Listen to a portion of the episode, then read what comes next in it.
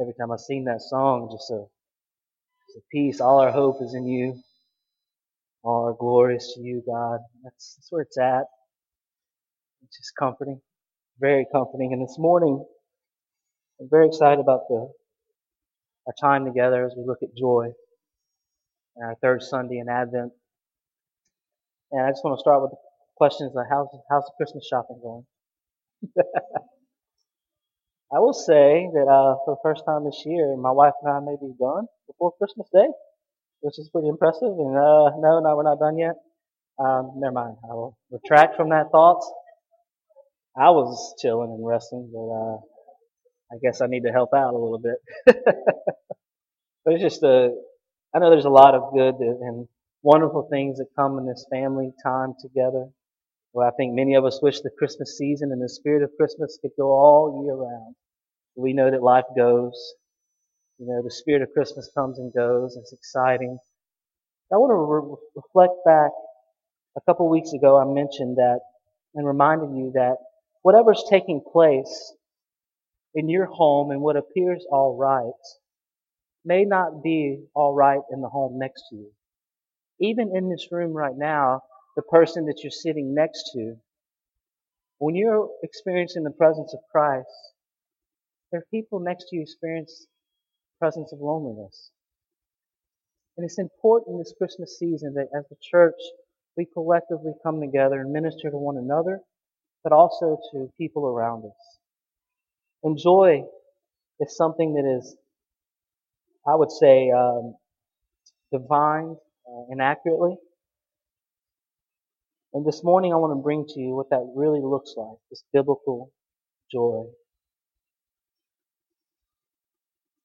As someone may be experiencing loss or a marriage of a child or a loved one, we need to focus on what's here and now, what Christ is doing. Both in our joys in the good, in our bad, and in our afflictions, we have peace of mind, we learned last week, with our contentments in Christ alone. And this peace that we experience is brought to us by the hope that we just sang about. A Messiah who has come. Jesus Christ is our peace. This week I had the opportunity to listen to a brother share his granddad's eulogy, and I want to specifically quote something that reached deep, uh, deep in, within me and really ministered to me. He stated that the life that brings joy also brings pain and suffering. Today we suffer through the loss of someone we love dearly, and it does not go unnoticed. God, my God, sees the arrows through our hearts and pleads for us to draw near to Him. Every ounce of peace can only be obtained through an understanding that God is in control. Jesus is our peace. Jesus' presence brings peace to our lives. And Jesus Christ made peace possible. That's what we talked about last week. So our contentment, as we move forward into joy this week, our contentment found in Christ harbors this peace in a very messy culture. But people are attracted to this peace in your life. Therefore, remember we learned that it must transfer from our lives to the people around us. God sent His Son, as we will look at today, to minister the peace to our lives. Now Jesus Christ ministers through us to bring peace to those around us. Just like peace, joy this morning is a result of the Holy Spirit in us. Our abiding in Christ harvests this joy. It is important for us to tune in and understand that this hope, this peace, and this joy that I speak of does not come from our fabricated approach in which we, we attempt to create, but it only comes from the Spirit of God. Questions I bring before you this morning come in two forms. One, do I, do you, do Casey, I ask myself this question. Do I understand the joy that God desires for His children? And the second, am I experiencing this joy? Think about those two questions. Do I understand this joy that God desires for His children?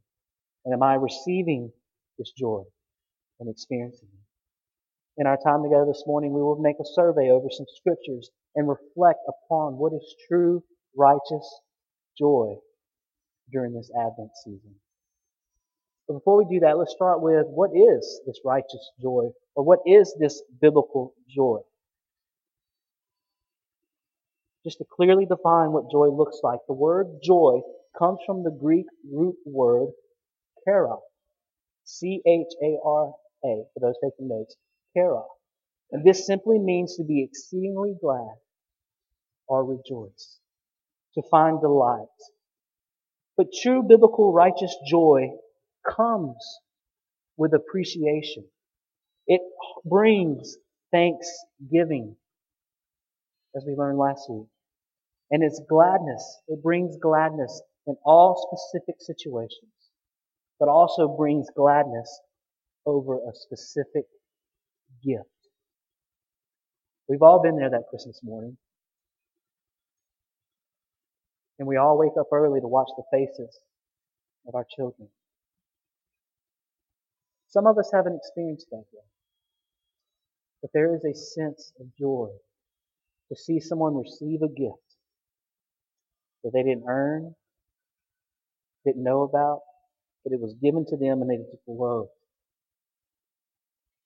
Joy is an appreciation over a specific situation or a specific. Our joy comes from our expectation, our hope, not only what's in this life and how we can live, but what is in the life to come. As we sang that song, all our hope is in you. All our hope is in you. That's what we have this morning. James 1, chapter 1, verse 2 says, Consider it all joy, my brothers, when you encounter various trials. I don't want to dive too deep into James because we have the privilege in January to launch off as Jason and Joe walk through the book of James. But I do want to just highlight something with a question. How can we ever consider going through difficulties and trials and consider them to be joy? You keep reading in that chapter in verses 3 and 4, it gives us a clue and it says, knowing that testing our faith produces endurance. And let endurance, let endurance have its perfect result that you may be perfect and complete, lacking in nothing. God desires through our sufferings to make our joy complete in Him. Consider John chapter 11. If you're taking notes, you can go back and look at it. The death of Lazarus, specifically in verse 4. Jesus heard about Lazarus, a dear brother, and he said, this illness, this illness does not lead to death. This is great. Jesus said, It is for the glory of God, so that the Son of God may be glorified through it. Jesus knows that the situation dealing with Lazarus would lead to his Father being glorified. So, therefore, it is important for us to listen and learn and lean in and realize that Lazarus' death was not meaningless. You've heard me say that before. And I came across a quote by Elisabeth Elliot. Elisabeth Elliot says, Ministry. Ministry is best done in the shadow of suffering, not in its absence. The same is true of personal maturity. Many deaths must go into reaching our maturity in Christ. Many letting goes will happen. This is Elisabeth Elliot. She was the wife of Jim Elliot, martyr, on mission to share the gospel of Jesus Christ. Later in her life, married to another husband who died of cancer four years later. And now she fights Alzheimer's. This is from a recent interview. This is a woman who is displaying joy in the ministry of the Spirit in our suffering. Consider it all, considering all circumstances to be joy. It's important for us to learn where this joy comes from and where this joy will be attending us in eternity. It's very important. So we're going to do that. Like I said this morning, we're going to have a survey of Scripture. So you have your digital sword ready, you have the Word of God ready, I'll be moving a bit swiftly, but we'll read through the text together. But we want to start in Luke chapter 2. Luke chapter 2, verse 8 through 11. Remember those questions as we move through the scriptures. Do we have a true understanding of the joy God desires for His children? And am I experiencing this joy? So the first thing we look at is I want to bring to the table Luke chapter 2, 8 through 11 as we read it together. And in the same region there were shepherds out in the field, keeping watch over their flock by night. This is more than a song. This is the Word of God. We sing about this and we've seen the Scripture. And then the angel in verse 9 of Luke chapter 2, he says, An angel of the Lord appeared to them, and the glory of God shone around them, and they were filled with great fear. This holy fear of God. And the angel said to them, Fear not, for behold, I bring you good news of great joy that will be for all the people. For unto you is a born, I mean, uh, for unto you is born this day in the city of David a Savior who is Christ the Lord. You hear the promise there? I bring you good news of great joy that will be for all the people. The messenger of the Lord bringing this great news of joy that today in the city of David a Savior was born for you and I.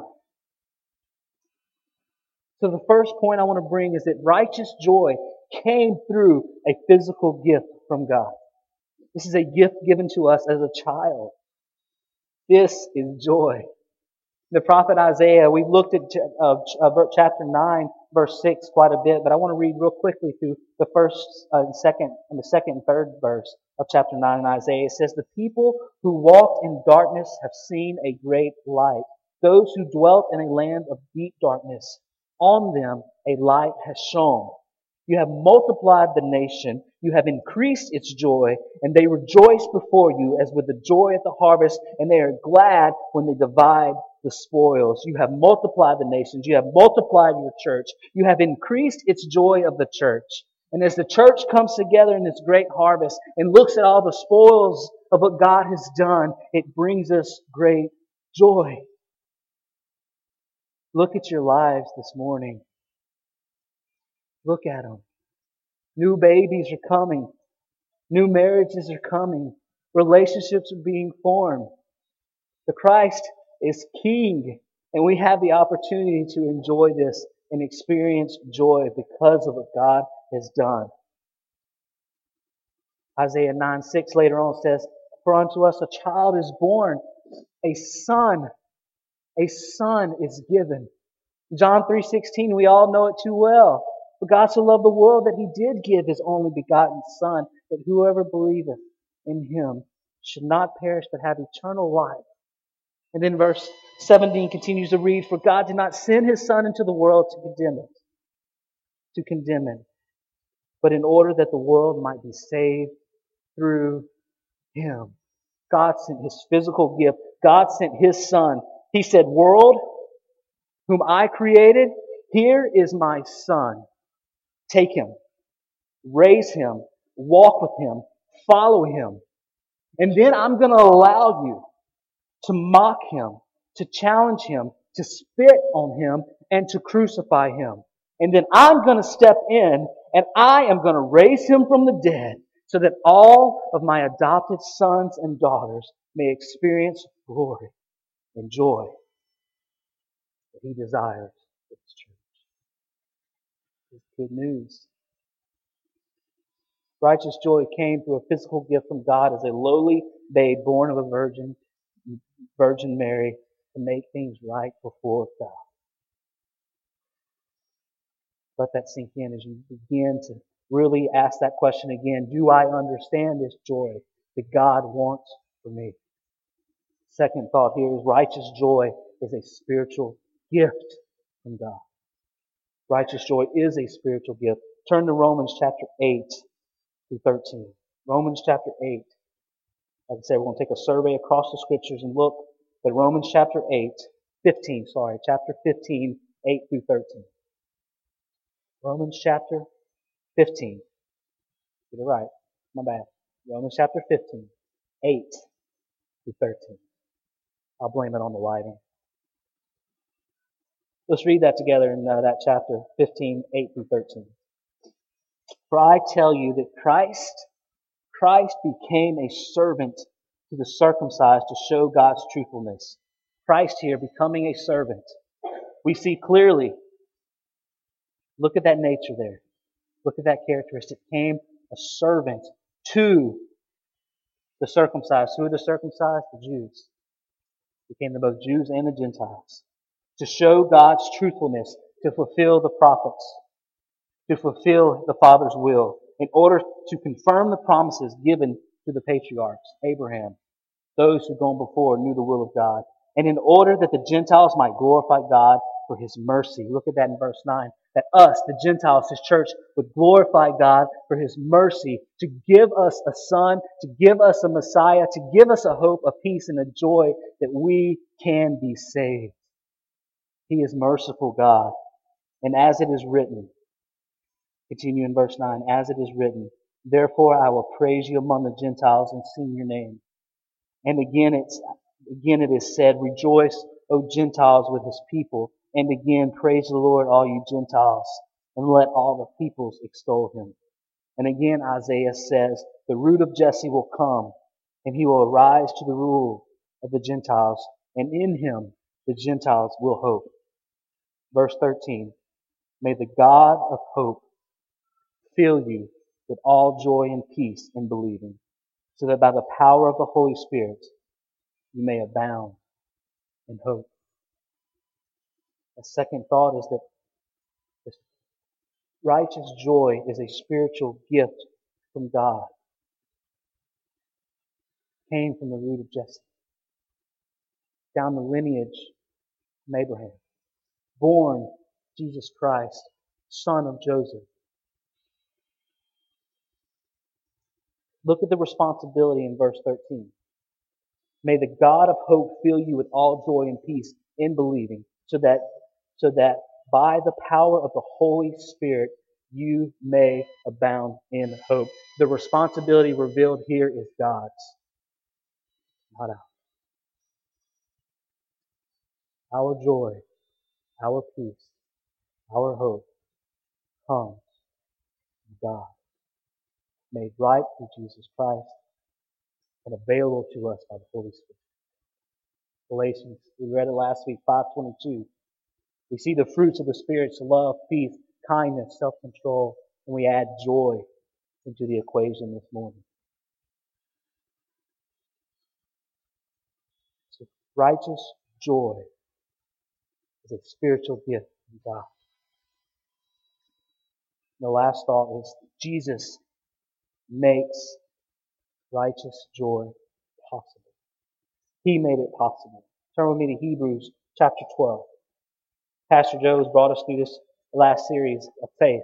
And we always got back to this passage and read through it, and I want to bring it to bring it today. And if we look at Hebrews chapter 12, 1 and 2. Therefore, since we are surrounded by so great a cloud of witnesses, let us lay aside every weight and sin which clings to us so closely. Let us run with endurance the race that is set before us, looking to Jesus, the founder and perfecter of our faith. Responsibility there, God's, Jesus. He is the founder and perfecter of our faith.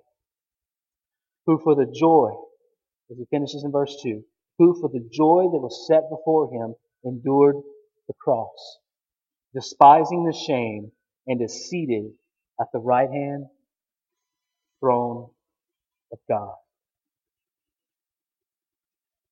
Like the angel proclaimed in Luke chapter 8 verse 10, that there is great news. Joy is here. A son is born. Like the prophet Isaiah in chapter 9 verse 3, proclaiming there will be a Savior and a Messiah, a Christ child.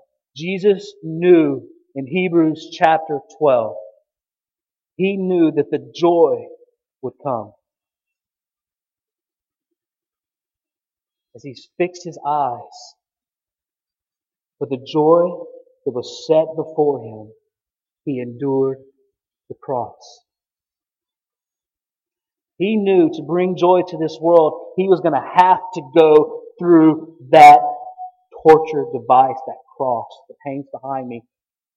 It's a beautiful symbol of what has been empty.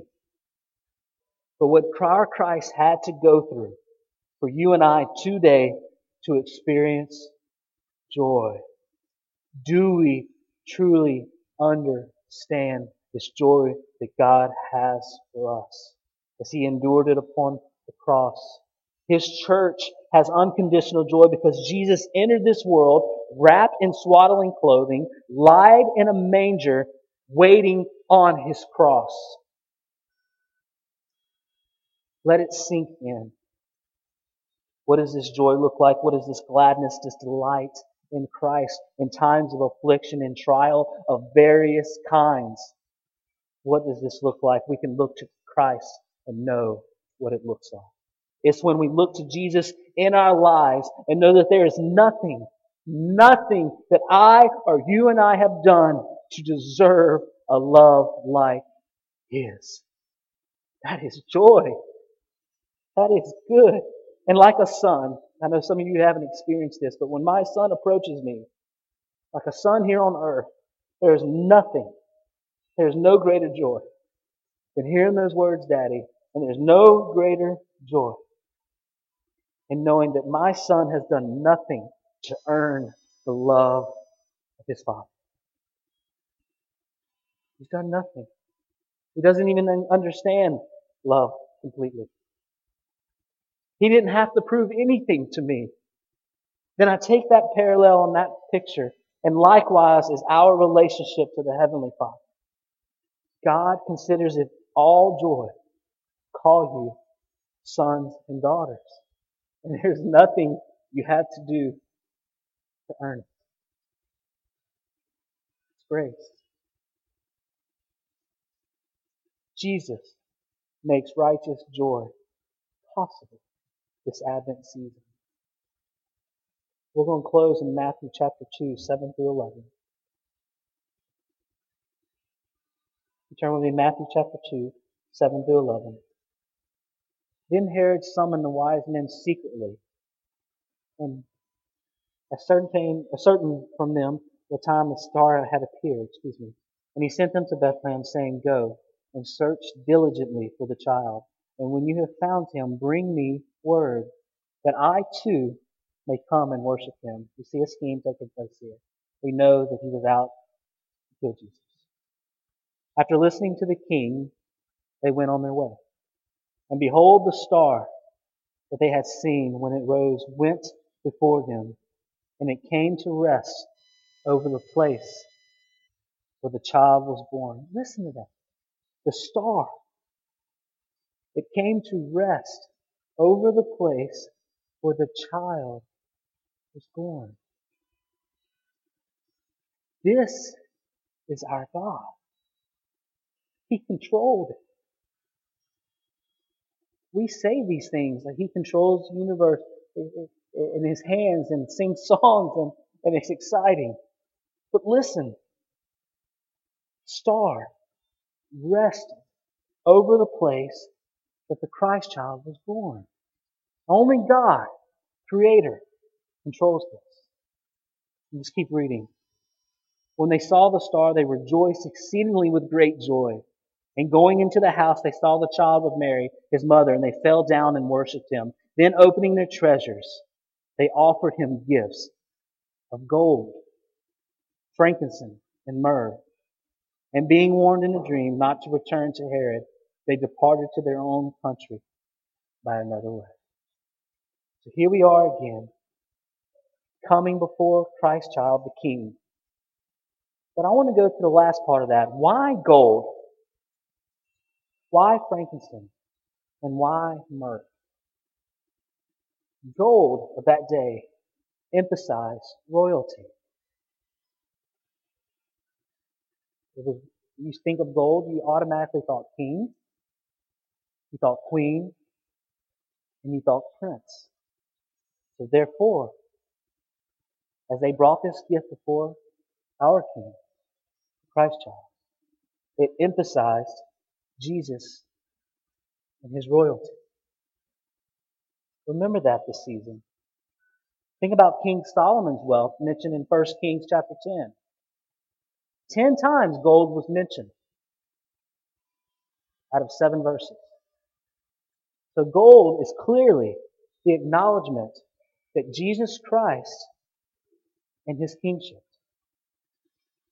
our king, frankincense, I believe it emphasized Jesus' deity, that he was God. In the Old Testament, it was used for royal processions, and it was also used for various offerings to God. As they brought this gift, they brought this gift and worshiped Him. They related to Him as God. They saw visions and they heard the truth. So why frankincense? Because Jesus is God. The third gift that was brought that's mentioned is myrrh. Myrrh is a simple perfume. When frankincense was often used for the kings and was often used for the gods as a gift, myrrh was used for the anointing of men. So this displays as a symbolic, symbolic representation that Jesus was human. He was human. Mark 15:23 teaches us that when Jesus was hoisted on the cross, what did they offer him? They offered him wine mixed with myrrh. They offered him wine mixed with myrrh. The picture that is painted here is that Jesus was presented with myrrh as king in a cradle. We know that. But then also, he was offered myrrh as king on the cross. Myrrh supports Jesus' humanity. Do we understand Christmas? Do we understand this story that we tell our children and that we tell our friends?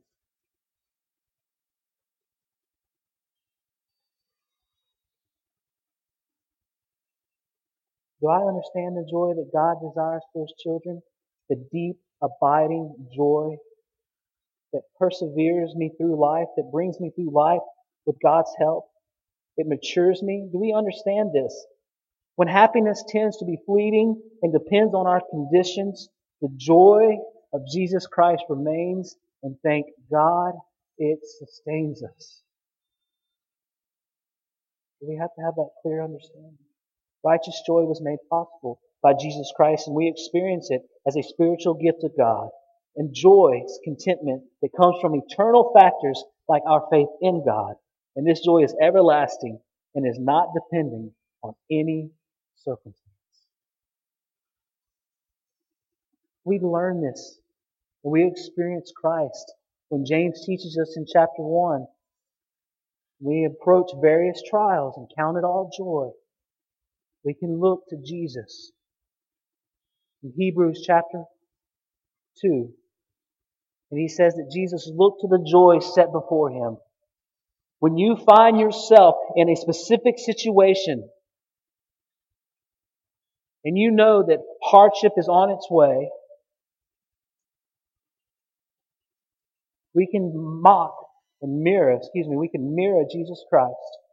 And like he set his eyes on the task and the joy that he knew would come, he had to go through suffering and affliction to get there. Many of us are there. Many of us, we are not immune to this life and what it brings. Joy is the delight of heart that comes from knowing God, abiding in Christ, and being filled with the Holy Spirit. The second question I ask you to think about is evaluate, examine right now. Are you experiencing this righteous joy in, in all of your circumstances in this Advent season? As we look at the accounts in the Gospel of Matthew, and we looked at Hebrews chapter 12, and then we look at these two questions, we must understand that the nights in Bethlehem are a key part of the gospel. Like all of those who gathered, hear me now, like all those who gathered around the king in this cradle, you and I, right now, same together, gather before the king with the crown. He has endured the cross. He sits at the right hand of his Father. His name is Jesus. He was the physical gift given to you and I. We have the Holy Spirit brings the spiritual gift of joy into our lives. We must understand this Advent season that Jesus Christ made joy